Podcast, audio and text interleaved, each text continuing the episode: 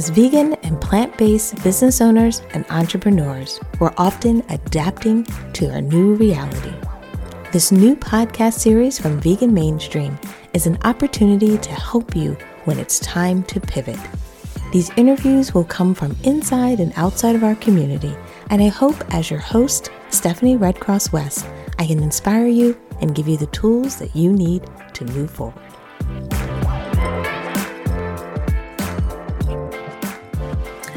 Hi, everyone. We are excited today to go live once again and not only bring to you kind of a unique interview because we have multiple people on the screen, but really an opportunity to talk about how, with challenges that many of us have been hit with in 2020, whether it's been COVID, whether it's been many of the injustice that has been really discussed and in many cases um, been eye-opening for some individuals while for other of us we are really just excited that we're having this discussion.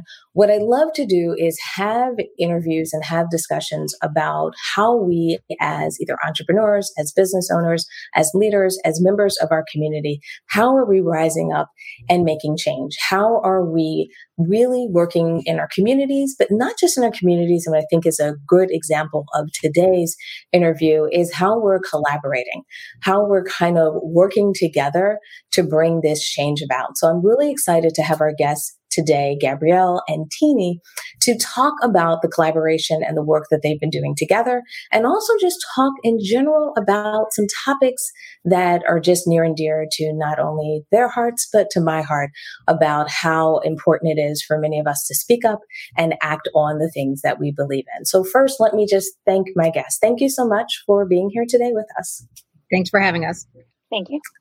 And then I think let's give everyone a little bit of background. Let's give everyone a little bit of a sense of the work that you're currently doing. So we, we mentioned kind of before we jumped into this call um, how you've had some history together and known each other for years. And then when all of this happened with COVID and so forth, that you really kind of um, joined forces and started to work. So either one can can jump in or chime in at this point. But let's give everyone a little bit of background on your history and the work that you're doing right now.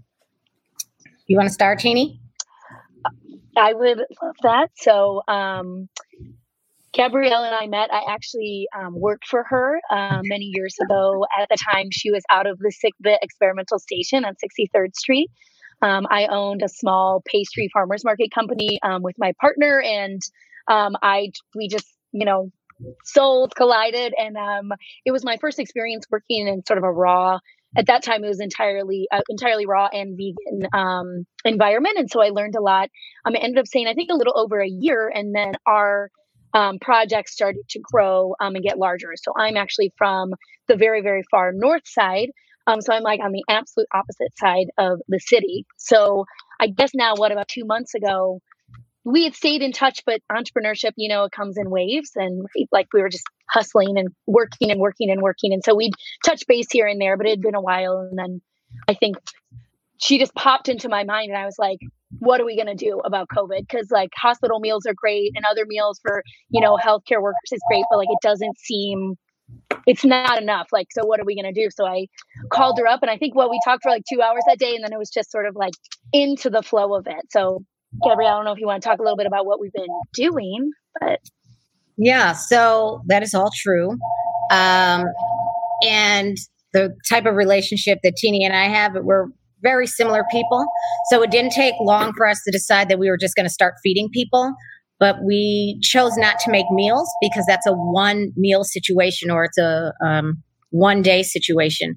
And because we have restaurants, um, we decided that we would do produce boxes instead. And we would pack those boxes full enough to do anywhere from two to four meals, depending on the size of your family, um, from produce to canned and dried goods and what have you. And we just kind of just put it together. I, w- I would say, scarily enough, with as much as we've gotten done, there wasn't that much thought. It was just like, okay, let's just go you know but that's kind of the entrepreneur way is that you're that right you're constantly shifting mm-hmm. you don't really have that much time to plan it and um, you can refine it over time so we just wanted to get started and so we just committed our money to doing it this way. Um, yeah. It wasn't like, let's raise all this money and then let's do this thing. We just decided to do it.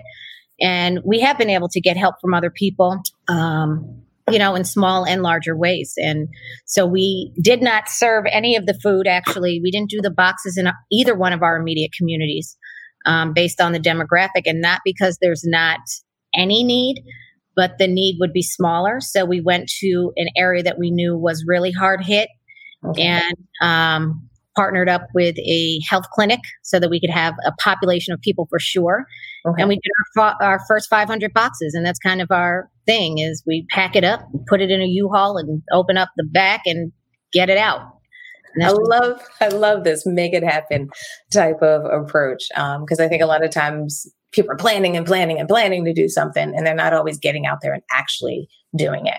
So walk me through just timeline when you started to think about doing this and then when you did your first box deliveries. Walk me through what that timeline is. Um, I think it was seven days. Like I think it was literally a week. Like wow. we made the decision. I said, okay, I have a friend who has a health clinic in Harvey, Illinois, and um, which has a lot of economic challenges. Um, I think it is te- now for sure it's a food desert after the um, protests and rioting and some looting and what have you. Mm-hmm. And I just called and said, We want to do this. And they were like, Great. And I, I, mean, I don't even know if it was a full week. I really don't know.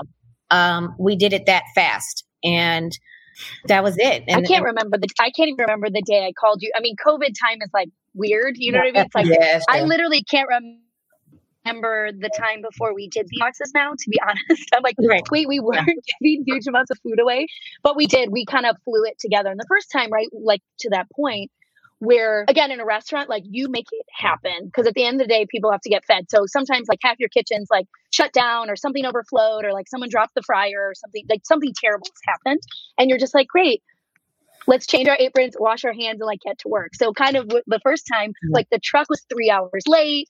We yeah. we packed there. We didn't pack off site, and we were we did make it happen though. And it, I think that's kind of the thing with restaurants. Like you're just so tough that yeah. You're just like people got to eat, right? Like you said, if they're waiting, that means that's the day they didn't eat, maybe. So mm-hmm. we figured progress over perfection in that moment. Yeah, absolutely, absolutely. and, and we did switch our process. You know, the mm-hmm. first time we did have a delivery truck come, it mm-hmm. was late. It caused a lot of stress. Um, and we're doing this because it needs to be done, and we uh, it makes us feel good. Like if you give freely, you will feel better. I, I don't care who you are. If you just choose to give anything, you're going to feel good when you're doing it out of sincerity. But because we saw what the need was, we were like, oh no, we need a different process because we can't be there for two hours. We can't manage everything on the ground. And so now we have food delivered to my restaurant because it's closer to our end locations. Okay. And we bring a team of people in and they pack boxes with us. Sometimes the team is only Christine and a friend while I'm running my restaurant in the front. you know, I might do cleanup, you know. Mm-hmm. And, and, it's not a big operation. It's literally like the two of us and whoever we rope in that day. Wow. Um, yeah. And then the second time it was, I think, far more successful because we we packed here, we put everything on a U-Haul, mm-hmm. and we mm-hmm. offloaded over 500 boxes in 57 minutes. And Ooh. so um, yeah. It's very doable. And I, I think that's one of the things that we want people to understand is that it's really, really doable. I mean, we did a lot of back end work, but it was all very controlled. And mm-hmm. we're still dealing with people's food. So you still have to be safe. It's still COVID. It's still, there's, there's all these factors. Um, and so we can control the safety um, better when at least the packing is happening in one of our locations. Yeah, I think that's smart because then you mm-hmm. have that that control. But I also like what you were saying about how you are putting together boxes and not just meals so that people have multiple kind of options and you're getting them you're getting that substitute for food. Like you said, if you're going to be if someone's in a food desert, they're getting that substitute, they're getting some of those options. So I think that's really brilliant um, and amazing that you came up with that solution um, as well. Now, how often are you doing this? Are you doing it? Just walk me through. Is it one every weekend, every other weekend? Walk me through what's the what's the frequency. So it was kind of actually getting ahead of us, okay. and we had to we had to like scale back for a 2nd mm-hmm. um, so like we have one coming up. We were really at like every other week or every okay. 10 days, something like that. Okay. Um, we have not done anything in the last 12 to 14 days. We're doing one next week. Um, and what we're thinking is that it will be a solid every other week. Um, okay. Because remember, in the beginning, all the money was coming from Christine and I while we're suffering through COVID, while our businesses aren't functioning the same, but we still had to do something. So then it was like, oh man, we're going to run out of money really fast because it's really it's expensive to do. Yeah. And we're not putting products in that are cheap because we have to be willing to eat what's in the box. Yeah. So, um, the standard of food has to be that which we would give ourselves or our children. Mm-hmm. It's not cheap you know? Yeah. And so um, we then decided that we would start asking for donations, like very gently. Mm-hmm. Um, and we had some great response, but we don't really even focus on raising the money. And then we would be asked to do other things like, oh, we're a part of a food giveaway. It could be X, Y, and Z organization. Can you make meals for that? So now we're, okay, now we got to make these meals for this. And so you're just kind of pulled in whichever way. Yeah. Um, but I think that um, we'll go to an every other week schedule to see okay. how that works. Okay. And then if we can increase it to every week, we will. We are forming a company is separate from our restaurants to do this work. Oh, uh, and yeah, because it's very time consuming. We are still running our businesses and it takes about 20 hours of prep to be able to move 500 boxes from uh, negotiating a price on a box mm-hmm. to negotiating the price on produce to packing mm-hmm. it to going to pick up the U-Haul. It's a lot of time. And um, we're not afraid of the time, but we realize we can't just do it ourselves. So we're just going to form a company and we'll hire somebody to help and we'll allow more volunteers in and create a process so mm-hmm. that we consistently do it. Because the truth of the matter is, food insecurity is an issue all of the time. COVID just made it worse, and yeah. the rioting made it worse or not the rioting, but the looting made it worse. So we're like in a perfect storm right now. And we can't let up. Like nobody can let up. Like you can't let up protesting and you can't let up giving. And you can't like there's nothing that we can let up. if we yeah. want this to be worth anything, we can't give up. Yeah. Right. Yeah. And so we really had to reorganize ourselves so that it could be sustainable and so that we can really track how much money we're spending and is there a better way um, speaking for myself and Christine, uh, you might have heard that Chicago is going to open its restaurants again in, on Friday. We are not. Neither one of us will, dine in in 2020. So then I was like, okay, well, we could use the whole back of my restaurant as storage so we could buy things by the pallet, which would be cheaper than buying things by the case. Okay. Just to be able to keep keep doing the work. So it's yeah. it's a whole I don't yeah. think we started this as a business. We didn't start this for a business, but it certainly. But this is how it goes with us. We're like, right. let's start 12 businesses. Let's start another business. We knew every time I get on the phone with Gabby or Gabrielle, my partner's like, well, I'm going to see you in two hours. I'm like, pretty much. Yeah, that's about, yep, that's about right. yeah. But I love it because that's where a lot of people were thinking about COVID. Like, COVID's been devastating in so many ways. But I also love stories like yours because it also talks about the good that's coming out of it, the ideas that are coming out of it, the, like you're saying, the help that not only is needed, but individuals like yourself not only rise into the occasion, but turning this into something that's sustainable. I mean, I love hearing that you're saying, okay, how are we going to work on cost? How do we wrap a business around this? I mean, all of those things are such big questions that sometimes when we're in that like help mode, we forget to think about the sustainability of the project. Yeah. We forget to think about, hey, we do have other businesses and we have this. How are we going to get all of this to work together in harmony?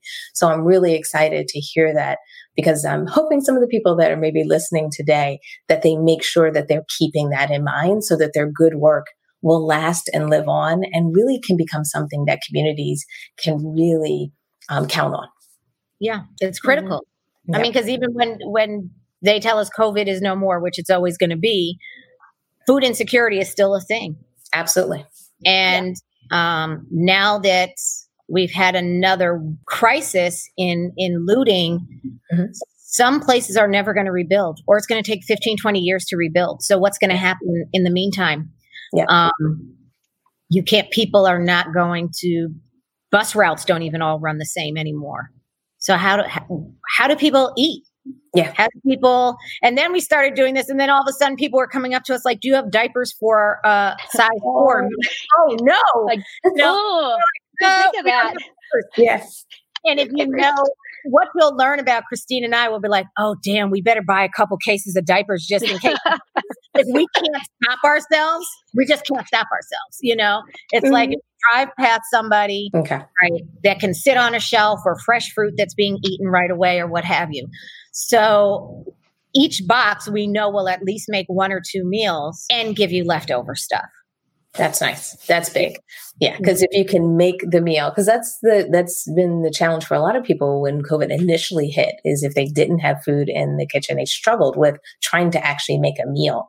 So I think that's really important that you're not only saying, okay, I got it. I want to, I want to fill this box, but I want to fill it with something that if you have pasta, you have sauce, tomatoes, you have something that goes with it that complements it.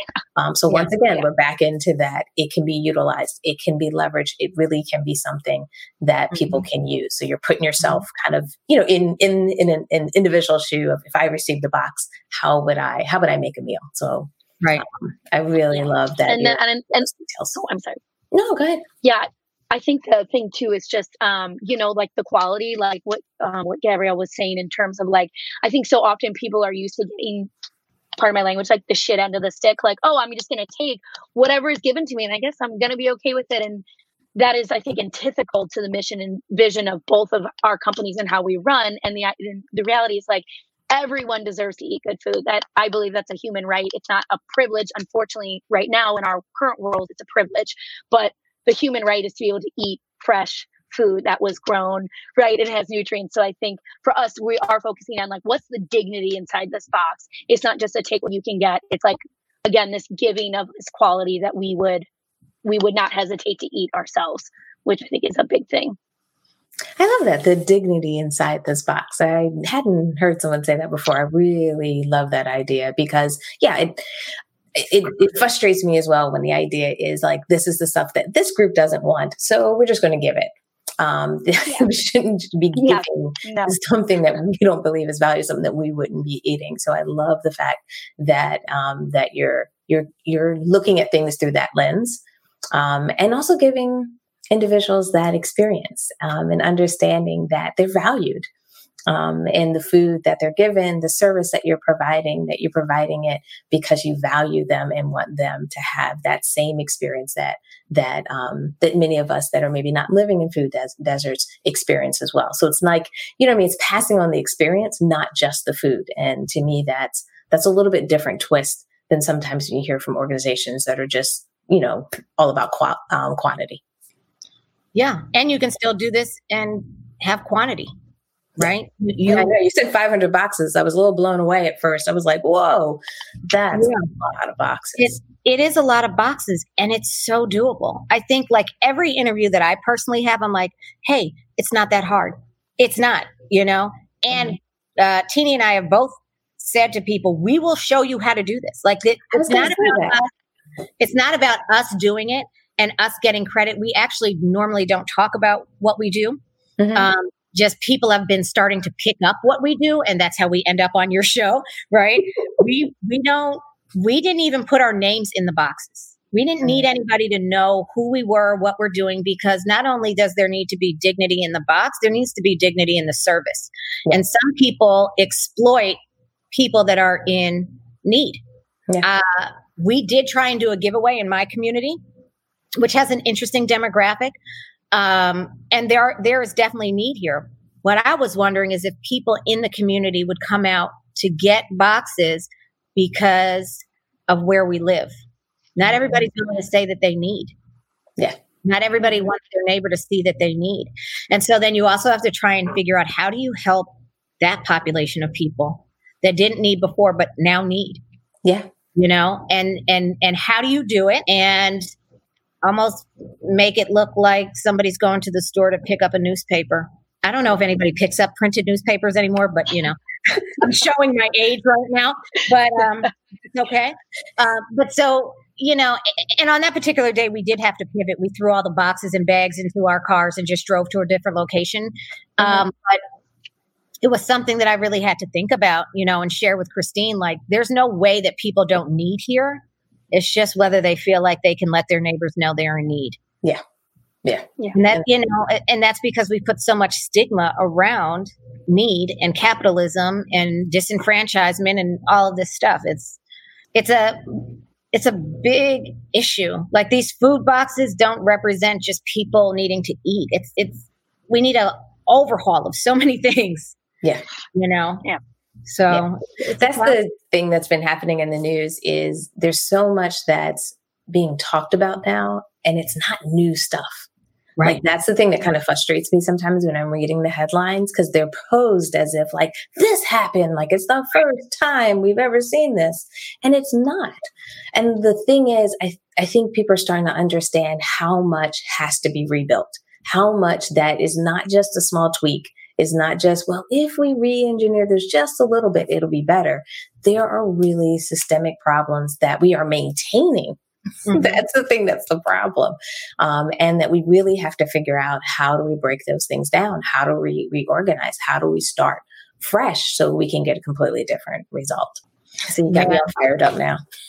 Well, I mean, you know, like you say that, I'm like, well, there's going to have to be a lot of honesty, and I'm not sure that this capitalistic country is ready for that. You know, I I don't want to be the naysayer. I don't want to be the person that thinks it's not possible. But the age of the country alone there's yeah. still people in power that put these systems in place. Absolutely. Yeah. Right. Mm-hmm. And so I I believe that we have to weaponize our money, right? I, that's that's my thing. You just weaponize your money.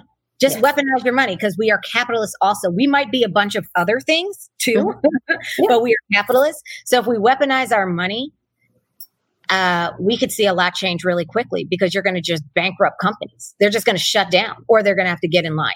Yeah yeah. you know and so where even when uh, teeny and i are putting these boxes together we're really conscious about who we're buying from mm-hmm. because mm. um, i don't personally know and and we're in chicago right so we don't have a long growing season here otherwise we could use a lot of urban farms for things but we have a small growing season when we started this things were in all in bloom right yeah. mm-hmm. we plan to shift to using urban farms once everything's in bloom and we can incorporate them into our model but um, I myself had to stop using one of my suppliers because, in my opinion, they did not donate enough, mm-hmm. not for the mm-hmm. business that I gave them. Okay. So I don't use them anymore. And so what I how I weaponize my money not only personally but through my business is if you are unwilling to get on board with this mission of helping food injustice, or I guess the new term now is food apartheid, um, mm you can't have any of my money. And so if that means I have to get in my car and drive up 20, 30 miles away to pick up something that I used to be able to get from somebody else, that's what I do. I just drive and go pick it up from another small business. Um, it's that critical. And I told them why I was leaving. And they could have. I'm glad you told them. I don't want to cut you off, but I'm glad you told them because I think sometimes we don't communicate it so people don't always know. Oh, I, I tell everybody. they, let, they know. okay. They might not like it, but you're never going to have to guess how I feel. And that's um, important. Yeah. They don't have to like it, but they, yeah. they just have to know and they have to understand because that's one of the things that I think makes me a little frustrated with what's going on right now is people are like, Oh, I didn't know. I'm just realizing these are issues. And I think some of that is many of us just weren't ca- making people accountable. Yeah. We weren't saying, hey, this is why I don't support. This is why I believe this is what I'm doing. And I think the more and more we hold people accountable, me included, um, mm-hmm. the more we can get the change because we're not, you know, we're not shielding them from their truth, from the truth. But you know, it's hard in fairness is it's hard for disenfranchised populations to hold companies accountable um, for so many different reasons. So those of us that might be on the fringe or that are also technically a, a disenfranchised population, um, we have to speak almost twice as much for people that really have no voice. And then we have to know who our allies are and they have to speak. And I think that's what we're seeing now um, globally. I think that's what we're seeing now. Um, there's some really incredible stuff happening right now and people are coming out of the woodwork that you've never seen come out of the woodwork before some of that i'm suspect about i'm gonna be honest i'm suspect about some some of the people I'm seeing in some of these marches, but uh, but that's okay. We also we also have to. I, I got asked by a great friend of mine, and she said, "Well, when do we when do we get to let them participate?" Mm. I thought that was a great question because um, somebody who wasn't an ally yesterday does not mean they're not an ally today. Everybody has light bulb moments, mm-hmm. right? I'm still going to look at you and watch you for a little while because that's just my nature, right? But you know, I think one of the reasons why Christine and I work so well together is like we we have this same type of energy and the same type of flow. And if you put more people in a room or on a street or on a block or in a restaurant or in a store that has that same collective energy, things will just shift. We can't control energy. Yeah. It moves, mm-hmm. right? Mm-hmm. So, I, I, mean, I was so happy that my friend posed that question uh, because it made me have to sit back and think about it and um, and and how we identify who allies are in every fight that and every struggle and every change that we want. Absolutely. You know? yeah. Absolutely. It's like some people are going to have to step up, and some of us are going to have to let our guard down. Absolutely, yeah. And we're going to have to have even some personal conversations with ourselves. Because yeah. even for me, I have to sit down and say, well, what am I willing to do? Where, what is my role? You know, because mm-hmm. even like someone who's black, it's easy to say, well, I'm black and I've been dealing with these issues all my life. And, you know, you can, you can, you can even put up the same facade instead of saying, well, wait a minute, what are you doing now? What are your actions? Where are you going to focus? Where are you making change? So I think there's, there's a lot of work to be done, just not only individually, for everyone, um, mm-hmm. but even for our communities. And like I said, for our new allies or the allies that are potentially, um, you know, turning into allies, um, we have to be open enough to to allow them to you know to enter some of these spaces. And then also some things I struggle with is how much do you allow them to make mistakes? Like how much do you allow a person to try to jump in and then they just mess up? and then do you help them through that that you know that just now, I watched I think it was like an Ellen clip I can't remember who who she was talking to on mm-hmm. Instagram and he was saying like he was black and then there's Ellen and Ellen's like I'm an ally but I I I still don't know everything that I should and shouldn't say what are my lines and he and he said Ellen just call me I'll tell you if you effed up. what you said was wrong and why it was wrong, right? And I think that's the thing is obviously they have a relationship that allows that. So the yeah. question is, how do we start to do that with other people? Then I saw a phenomenal, I don't know who this woman is. I saved it on my Instagram. She's mm-hmm. a white therapist. And she was saying, she put together this whole thing like, hey, every white person is racist and here's why. And they broke it down in a way hmm. that um, said like you might not even be aware, right? Because there's a difference, I think, of and we've gotten like away from food, but it's not really because it's all interconnected. Yeah. Um, it's a difference when somebody is carrying a sign, using the N word or this, that, and the other, right? We can identify that person. Everybody mm-hmm. can identify that person. Yeah. But I think what the movement is really about at this point is dealing with white supremacy structures that everybody is affected by. Yes. Okay? You see that my choice in my giving partner is a white woman. Christine's been an ally since day one. For so many populations of people, I don't even know if I agree with everything that she agrees with. Because this woman, with her money where her mouth is, she's here to support everybody but bad people mm-hmm. right? I, am trying not to curse on your interview. I usually curse a lot. I'm doing so that I'm so proud of myself. Um, but like Christine is a diehard ally mm-hmm. for so many people, and she will make herself. And I'm talking about you like you're not here, but we know you're here. Like she will make herself uncomfortable, and we can have uncomfortable conversations, yeah. and that's why that's why somebody's an ally. Not because everything she does or I does is right, it's because if it's not, we can talk about it and figure out, okay, well, which way do we want to move? Yeah. Okay, well, that doesn't work. Now we got to look at it this way. Like, look, you know, all skin folk ain't kin folk either, right? So, so mm-hmm. you can't just X everybody out.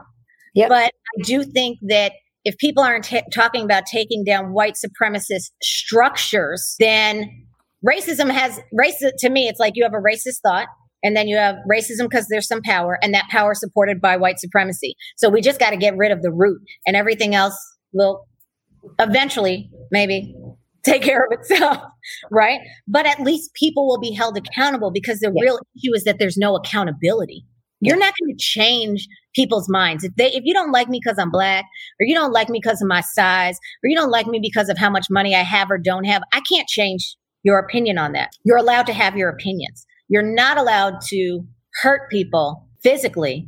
Yes. Based on your opinions. The mental damage is going to be bad enough because yes. it's going to happen. Um, but since we don't have those structures in place to have accountability, whether it's people without eating food, how is it that people in this country starve? I know. Our government and, and we throw away so much food. Like when you were seeing the pictures of the food that's being thrown away with COVID was just blowing my mind. Yeah. yeah. And certain farmers have contracts and they're paid by the government to grow food. And when that food doesn't sell, they're told to burn the crop. Yeah. Like, what the hell is that? Yeah. Right. Yeah. And so that, but that is systematic. Yeah. There's a reason for it. And that's where we got to dig deep into that root. And, like and those are the structures that I want to see come down. Yeah. Right. I'm not worried about changing my neighbor from liking me because I'm black or I'm not black or I don't really, honestly, I don't really care. I've been dealing with my blackness for 46 years. I don't really care anymore. Mm-hmm. But I do have children.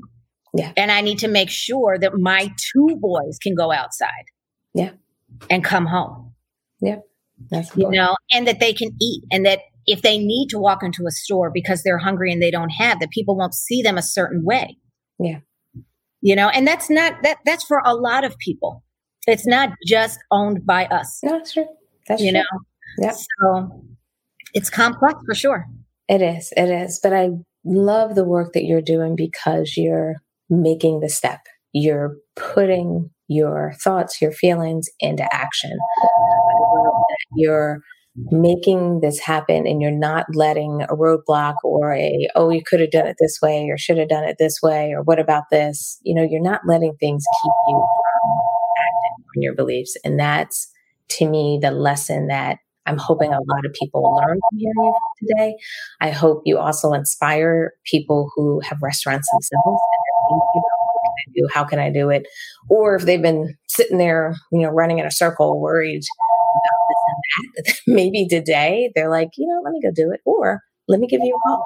Let me talk to you and say, hey, I'm thinking about doing something. Would you be willing to talk to people if they were thinking about doing something similar to what you're doing in there for their restaurants in their town, in their city? I'm assuming you're going to say yes. I spent a week, what was it, Christine? Like two weeks ago, I spent a week on the phone with like, that's all I did. That's all I did. Um, I'm going to be honest with you though. I'm a, uh, I'm like, well, just do it. Like, what do you mean? Maybe that's what they need to hear.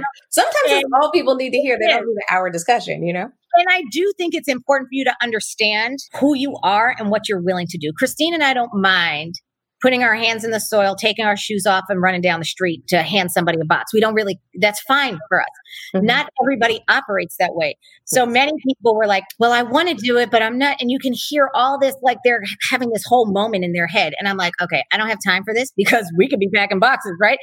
So I'm like, well, then just give me a check. Okay. Like I can't, I can't, I can't, there, I can't walk. This isn't our primary job. Although who knows, in a year it might be our primary job. Who knows? But right now, it's not our primary job. So, yes, we will talk to people, we will answer questions, but please, you have to decide if it's even what you want to do.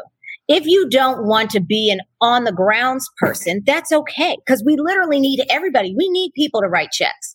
We need people to say, Oh, when I order from this company, I'm going to order five other cases of such and such, and we're just going to send it on over to B'Gabs or SmackDab, and they'll just put it together in their boxes. There's so many ways to help. And I think what happens is people get stuck trying to help the same way somebody else is helping. And you really just need to help. You need to decide that it's your problem. It's not their problem. Mm-hmm. This population's problem. It's your problem because it's a human issue. Yeah. And you need to figure out how you can help.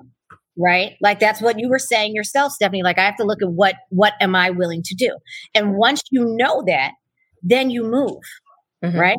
Mm-hmm. Then you move. Some of us are willing to jump off the cliff blind right? Like that's kind of us. That's kind of us. We're kind of cuckoo, right? Yeah. We just jump off and we'll pull a bunch of people with us if they want to come. Mm-hmm. Other people need to see stuff over and over again I have somebody from my childhood like, oh, I want to help. I'm just trying to figure out. Well, you live in New York. I'm in Chicago. The only way for you to help me is to write a check. Like, what do you? Uh, no, you don't want to help. What you're trying to do is reconcile the fact that you don't want to help. I'm not going to help you with that part. Yeah, you reconcile that on the beach by yourself. Okay, and I and I don't have I don't feel negative about that. What I don't like is you wasting my time because there is somebody who wants to help yeah. that could talk to myself or Christine, that we could either help them figure out how to do it, mm-hmm. or you could just write checks, donate. We both have donate tabs on our websites, our restaurant food service pages. And there's so many other people doing it right now, mm-hmm. right? So it's not just us. But yes, we would talk to people that are ready, yeah. you know, or that are, they think they're really ready. They just need that little push yeah, over the edge. Yeah. Yeah, I love that. Because we get that, you know. Yeah. But again, know what your know your personality. You know, I'm gonna be honest. When when we get out there with that truck, girl, we got 500 boxes in there. Teeny be the one hauling boxes all over the place. I got the camera going. I'm talking to the people. I'm talking to the police. Like that's my role. Listen, I'm, a, I'm 15 years older than her. I think. Uh, mm-hmm, mm-mm. no, I know my role. You know. and when both of us are tired, then there's a bunch of young guys that have a dolly that move things around. You know, it's like even down to that level because you can't come home so exhausted that you can't do it again. Yeah yeah. you know? Yeah. so uh, and we kind of have these unspoken roles you know? She throws boxes around and i just walk around and you know make sure it's all if needed. it works it it's works. all needed. and, and, but, it, but it's important. It's imagine there were two of me though. What would get done? If there were two of her you know then there there would be another piece missing. So it's like i laugh about it but it works because it works and that's why it's important to know who you are and what you're willing to do. Perfect. yeah Perfect. Well, mm-hmm. we normally do these at like 20 minute sessions. We are almost at a little bit longer than that, over 40 minutes. So I want to just maybe start wrapping things up. Are there any final words or advice or recommendations you have for anyone who is out there listening, watching, or kind of been hopefully inspired by to get moving um, as they've been listening to us today. Any any final words, and also how they can get in touch with you, like you said, if they need to write that check, um, or if they're local and you need some volunteers, anything that you need um, or would like the audience to, to help you with. Teeny, why don't you go first? Where are you? Oh, there you are. I can't Wait, hear you. Did you turn your mic off, girl? Yeah, I think you're. Hey. Oh no, we're not able to hear you. Okay, I can talk for both of us. Okay. okay. Um. So, all right. You want to know what? Just, I'm sorry because that threw me yeah. off. Just, Number one, any recommendations for anyone who's in your shoes trying to get started? What you want yeah. to do, and anyone who, if they're thinking about helping you and they need to write that check, what do they need to do? How do they get in touch with you? Okay, give them that background. So if you're thinking about getting started, just get started. Don't worry about how many people you're helping. Literally, if you help one person today, you have changed the world just by helping one person. You don't have to do 500 boxes, 1,000 boxes, 2,000 boxes, 5,000 meals. You just have to do something. So when you see that if there's a problem, or let's say you're somebody who drives and you drive by highways, just keep just keep some fruit in your car. Keep some bottled water. So the person on the corner, you could just give them that. You have no idea. It's not for us to judge the impact. It's just for us to do. Right? So just have that you know, or you go out, save half your meal, first person you see that is in need, then just give it. And that's that's a start. It doesn't have to be this grand moment. Um, and then for those people that would like to get in touch with us uh, on Instagram, I am B'Gabs Vegan Kitchen, and Christine or Teeny is smack dab shy, right? Mm-hmm. Yeah, on Instagram, and you can DM us through there. We both have websites. Mine is bgabsgoodies.com. Uh, on that website, you can um, donate directly on the top page or the top by the whatever the bar is called. I'm not a tech person. Uh, the menu bar or whatever. Navigation bar. Mm-hmm. Yeah, thank you. You see, like you don't, you have no idea how tech challenged I am. The fact that I could click this link today was impressive. Um, you could donate there. Uh, if it is a larger donation or a donation of goods, you can go to either one of our Instagram pages and you can DM us, and we will make arrangements to either have it delivered here or um, to pick it up. and it's it's just just don't overthink it. Just don't overthink it. Teeny, what is your um, website page? smackdabchicago.com. There you go. And so for for both of us, you can donate that way, um, mm-hmm. and um, it's secure. Perfect. All right. Well, thank you so much. We did have a comment. Someone was, we were talking earlier about making people feel better and getting on that beach. Someone made the comment about, you know, it's not maybe your job to help people sleep better at night. So I just wanted to share that with you because Oh, I think Michelle was echoing um, your feelings earlier, but I wanted to say thank you so much for staying on me a little bit longer. Thank you so much for kind of sharing the work that you're doing. And also, it was great to just have a dialogue and talk about how we can all rise up and do things better, how we can all, you know, support people that are trying to become allies, and also how we do have to watch and keep a diligent visual, you know, eye on things to make sure that the right people are entering with the right intentions. But the most important thing is what we do and how we act on what we believe. So thank you so much for yeah. joining me today. I really, really appreciate, appreciate it. And I look forward to hearing about some more amazing work that you're doing. And also when you get the business and everything together, it's really, really exciting. It's good bananas. Okay. right. Thanks so much for joining. Thank Thanks Thanks, everyone for watching. All right.